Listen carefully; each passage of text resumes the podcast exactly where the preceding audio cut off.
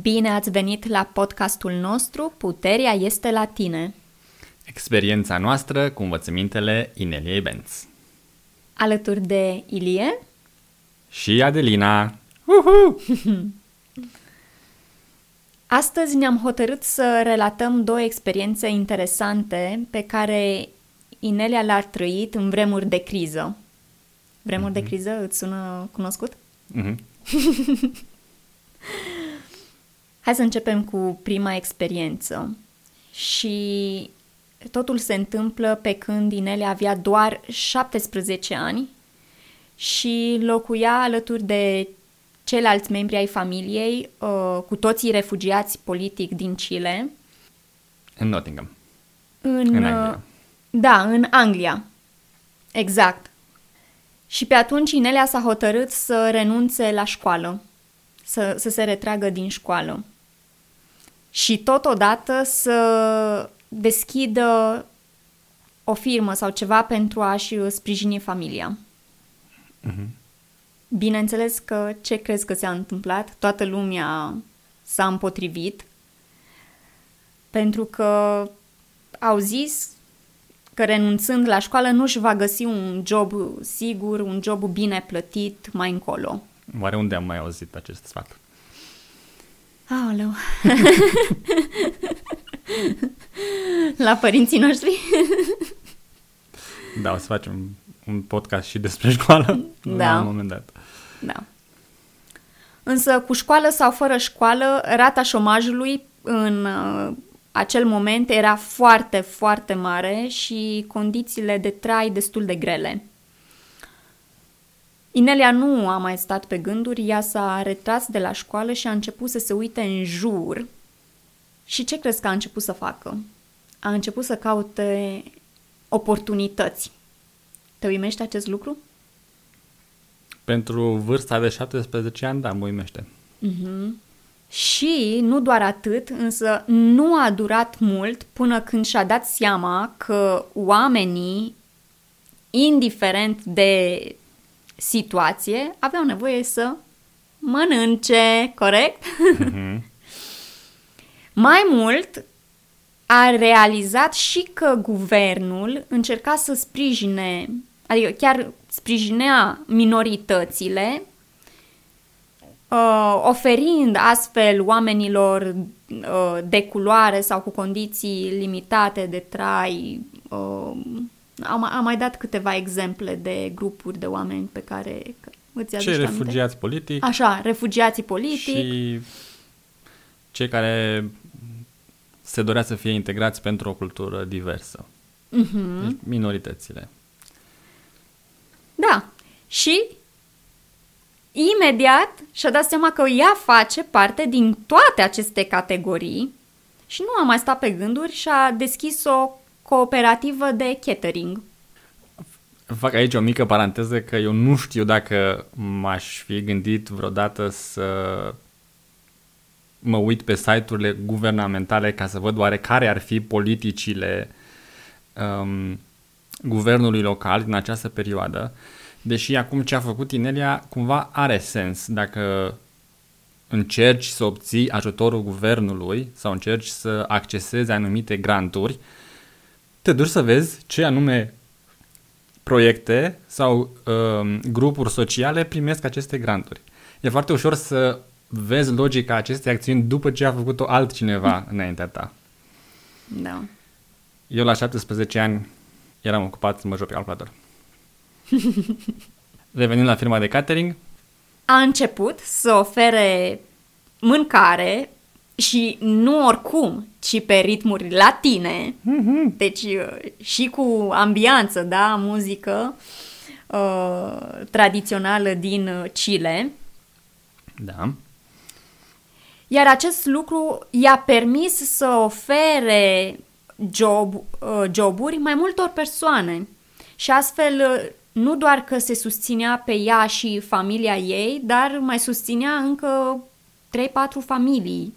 Da, și aici um, iarăși un uh, punct care mie mi-a plăcut sau m-a impresionat este că a dat de lucru unor altor persoane, ea având din nou, repetăm, 17 ani. și nu știu câți dintre ascultătorii noștri conduc echipe sau au firmă, um, pentru că nouă ni se pare că lucrul cu angajații cu, și în general cu un grup de oameni pe care vrei să îi aliniezi uh, într-o anumită direcție sau spre o anumită viziune și anume să crească compania, nu este tot timpul uh, ușor, mai ales dacă ești lup singuratic. Mm-hmm. Îți vine să te apuci să faci tu totul singur și de capul tău. Acum imaginați-vă că ai 17 ani, că aveți 17 ani și toți angajații sunt nu doar mai în vârstă decât tine, ci sunt persoane adulte. Da. Să absorbim un pic de aici acest skill, această abilitate de a organiza o echipă de oameni, indiferent de vârstele lor. Da.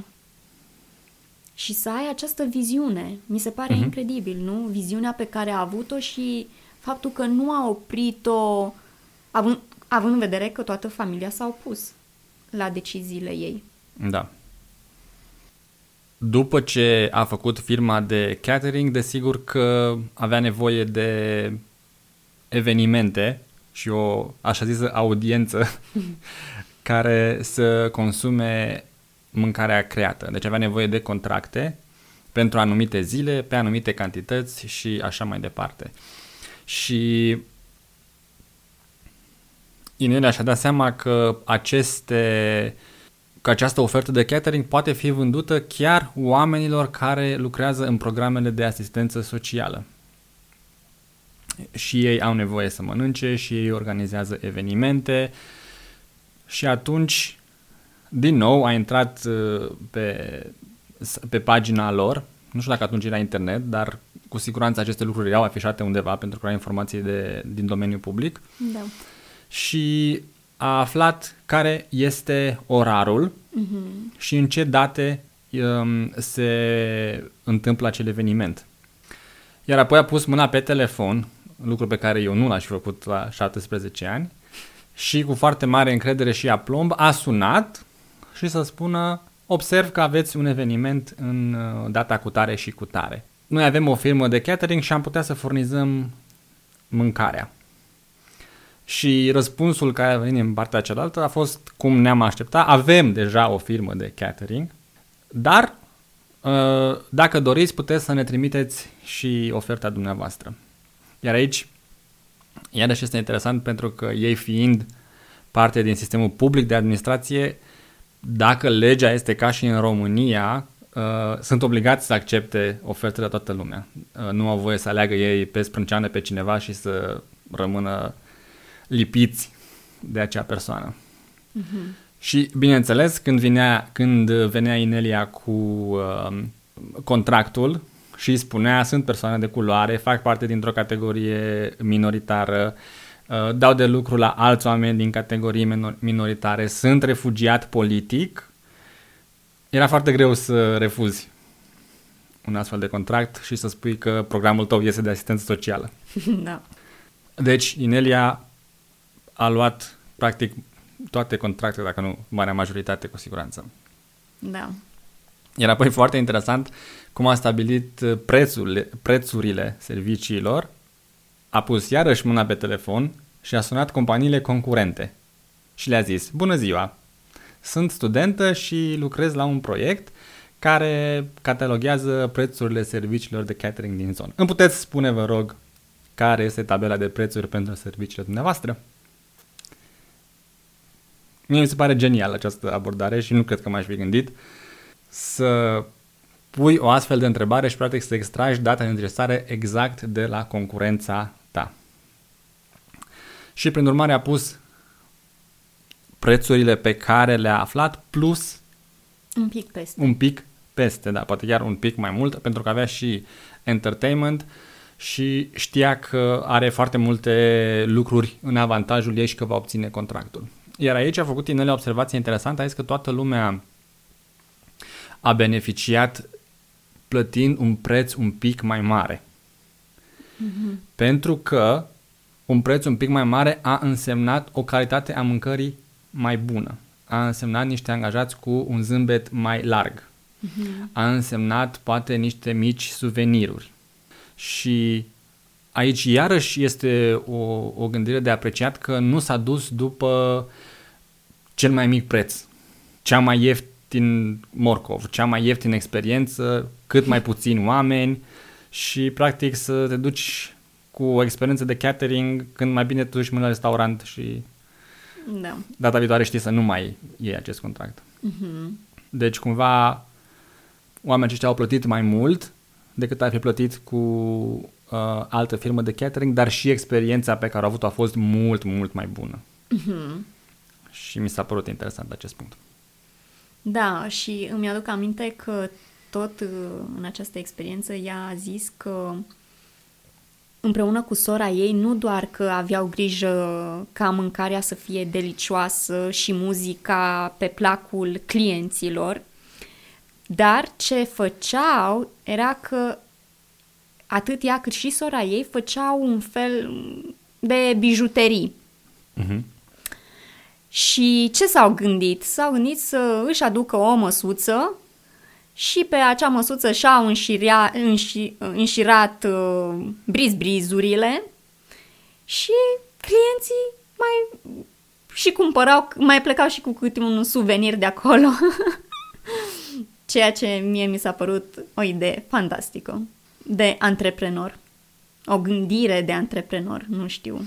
Da, acum că mă gândesc în uh, cursurile de marketing, asta se numește cross-selling sau vânzare încrucișată și anume te gândești, bun, la această ofertă de produse, care ar fi un produs adăugat, care s-ar potrivi și pe care clienții care tot au venit până aici cu intenția să cumpere și deci au bani, ar putea beneficia și de acest produs. Uh-huh. Și Inelia fiind uh, din uh, America de Sud, bijuteriile aveau aspectul acelei culturi. Deci nu ai fi găsit acel tip de bijuterii la orice bijutier din Londra.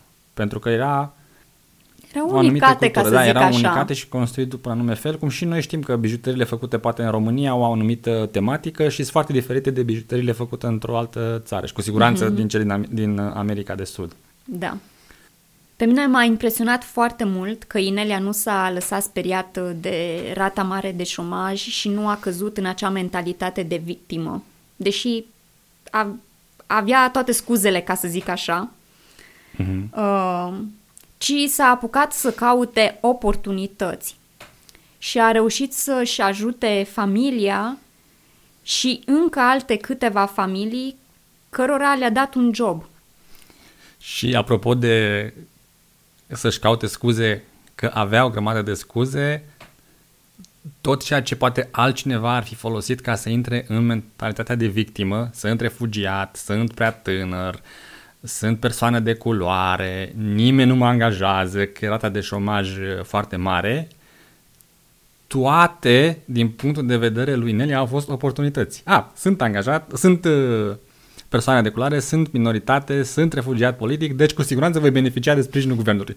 Da. Foarte interesant. Da, într-adevăr, și a pus accent și pe importanța de a ajuta și pe alții. Și a menționat că atunci când ajuți și pe alții, și tu, la rândul tău, ești ajutat. Mm-hmm. Cred că aici putem da un exemplu foarte ușor de înțeles pentru ascultători și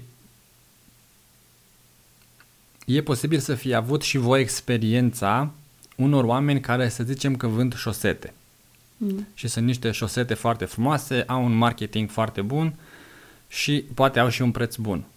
Dar lângă ei sau în aceeași perioadă aflați de alți oameni care vând șosete și pe lângă și pe lângă oferta standard de marketing spun și următorul lucru. Pentru fiecare pereche de șoseată cumpărată, noi o să donăm o șoseată gratuită către casa de copii sau la casa de bătrâni. Mm-hmm. Și dintr-o dată, nu știu tu cum simți, dar eu dintr-o dată simt că cumpăr o șoseată și fac și bine în lume. Mm-hmm. Și este... Știu un exemplu clar, din păcate nu mi-am acum numele, de companie care a crescut imens de mult, de la nivel de zeci de mii de dolari la milioane de dolari. făcând acest lucru, punând un preț mai mare la șosete pentru a-și acoperi, desigur, costurile, dar sprijinind și comunitatea. Mm-hmm. Și donând aceste extra șosete oamenilor care aveau nevoie. Da, dintr-o dată nu mai este vorba doar despre mine, este vorba despre noi. Cum zice Inelia, uh, ne transformăm din I, me and myself în we, us and ourselves.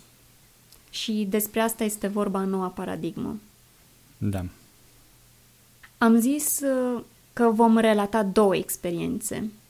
A doua poveste legată tot de o situație de criză și cum poate fi privită diferit, se întâmplă când Inelia era, cred că și mai mică, nu mi-amintesc uh, exact vârsta, dar era încă în Chile, deci cu siguranță înainte de experiența din Londra. Dacă nu mă înșel, cred că avea în jur de 10 ani. Așa mi amintesc și eu, dar nu sunt sigur și nu, nu, nu am zis. Uh-huh. Um, și la vremea respectivă ce s-a întâmplat este că a fost un mare cutremur în Chile care a demolat toate casele din cartierul în care locuia Inelia. Și ca o mică paranteză interesantă, casa în care locuia Inelia nu s-a dărâmat, doar s-a crăpat. Dar lăsând asta la o parte pentru o altă poveste, um, Inelia a observat cei doi vecini a ei și atitudinea care au avut-o față de ceea ce s-a întâmplat. Și una dintre familii era în depresie sau nu știu cum să zic, extrem de supărată că am pierdut totul, ce o să ne facem acum, am rămas în stradă, am pierdut toată agoniseala și uite ce mare dezastru și prăpăd s-a bătut asupra noastră. Da. Iar ceilalți vecini se plimbau prin ruine și soțul îi spunea soției nu, acum o să putem pune chiuveta aici, baia tot timpul ne-a enervat în partea aia casei, o putem în sfârșit muta așa cum am zis, dormitorul vom putea face mai mic și acum putem face și fundația de așa natură să putem pune și al doilea etaj la casă. și recunosc că atunci când am auzit prima dată această poveste, mintea mea s-a dus la avantajul financiar pe care îl avea a doua familie și m-am gândit cu siguranță au foarte mulți bani puși în bancă și urma să cheme a doua zi echipa de construcție și să-și reconstruiască uh, căminul. Și am întrebat-o pe Inelia, dar ea a zis că cele două familii aveau un nivel financiar asemănător. Singura diferență între cei doi era modul în care au ales să privească această situație. Da, și prin urmare o atitudine foarte diferită. Nu cred că ne-a zis ce s-a întâmplat mai departe cu cele două familii, dar cu siguranță rezultatele cred că au fost foarte diferite. Adică ce s-a întâmplat mai departe și ce au reușit să facă de, din acel punct uh, în, în viață.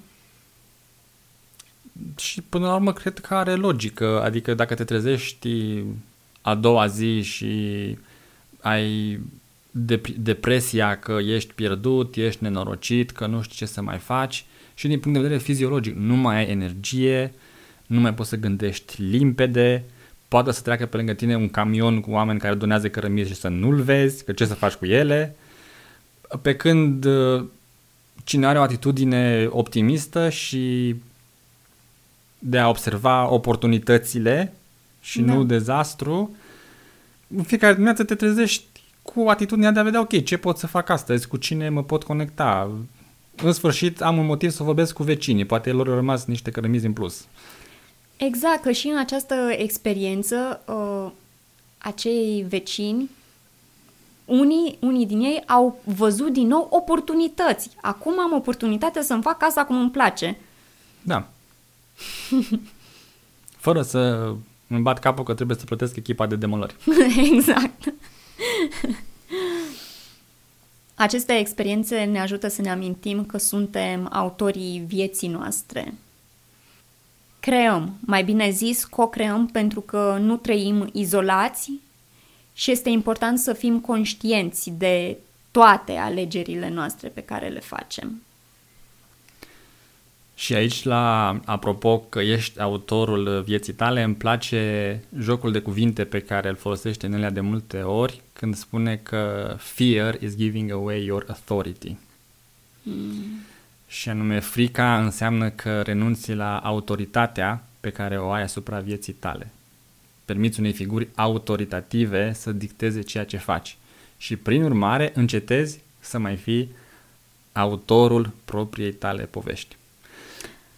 Wow, uh, scuză-mă că te întrerup, dar uh, cred că e prima dată când aud această expresie în română și pentru mine a avut o, un impact foarte mare. Și te-aș ruga dacă poți să repeți acest lucru. Mi s-a părut extraordinar. Da. Atunci când cedăm în fața fricii, renunțăm la autoritatea pe care o avem asupra propriei noastre vieți. Mm. Și permitem altor figuri în poziții de, între ghilimele, autoritate să dicteze ceea ce putem face și practic să scrie ei povestea vieții noastre. Mm-hmm. Și cum întreabă Inelia, ești autorul poveștii tale sau nu? Iar în cazul Inelia este cu atât mai interesant acest joc de cuvinte, ea fiind scriitor și înțelegând puterea pe care o are autorul cu viețile personajelor din cartea respectivă. Mm. Și atunci întrebarea are foarte mult sens. Ești autorul propriei tale povești sau ești personajul într-o poveste scrisă de altcineva? Mm, minunat. Așa este. Ascultându-te acum, mi-am adus aminte de un, un exercițiu pe care Inelia ni-l amintește din când în când pe, în comunitatea noastră Woku Minau și, într-adevăr, am văzut pe pielea noastră cât de, cât de multă putere are și anume este important să ne dăm uh, acordul cu privire la ceea ce se întâmplă sau să ne dăm dezacordul. Da. Este important să facem asta clar, să facem asta într-un mod clar și conștient.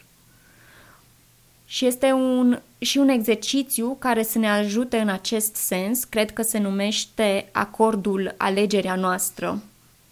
Da, și poate fi găsit pe site-ul ro.ineliabenz.com. În partea de jos este o căsuță de căutare unde puteți scrie acordul alegerea noastră și veți găsi articolul respectiv. Mm-hmm. Și bineînțeles, uh, pentru că tot vorbeam de cât de mare influență are frica asupra poveștii noastre, nu? Dacă suntem autorul poveștii noastre sau nu suntem. Atunci cred că merită să aducem, uh, să menționăm și procesarea fricii, exercițiu, nu? Care rămâne un instrument foarte puternic, mai ales în uh, astfel de situații. Da, și pentru a aduce aceste exerciții împreună, nu știu voi cum sunteți, dar eu inițial, când am citit uh, articolul cu acordul alegere noastră, am zis, uh, ok, bine, bine, dar în continuare trebuie să te supui legilor locului, în continuare trebuie să te supui poliției și în continuare trebuie să te supui altor figuri autoritative. Și aici um, intervine exercițiul de procesare a fricii, pentru că motivul pentru care ne supunem unor situații care le simțim că nu sunt corecte este că avem o teamă de consecințe. Dacă ies din casă și mă duc acolo, voi primi amendă. Dacă aleg să nu mă vaccinez, voi fi restricționat de la lucru sau nu voi putea să intru la primărie sau nu voi putea să-mi continui traiul așa cum făceam până acum. Uh-huh. Toate acestea în spate au o teamă. Da. Teama de a nu reuși, teama de a pierde, teama de a-ți pierde viața poate în unele situații. Și ce am descoperit noi este că atunci e bine să-ți procesezi această teamă și să vezi ce iese la suprafață și apoi poate să faci aco- ă, exercițiul acela cu acordul alegerea noastră și cum spune și la sfârșitul articolului Inelia, fă acest exercițiu și observă cum viața ta se schimbă. Deci măcar începe. Da. Da. Toate aceste instrumente le puteți găsi pe pagina ro.ineliabenz.com Iar pentru sugestii și întrebări ne puteți scrie la adresa de e-mail adelina.arond.ineliabenz.com Vă mulțumim pentru atenție și nu uita, puterea, puterea este la tine. tine.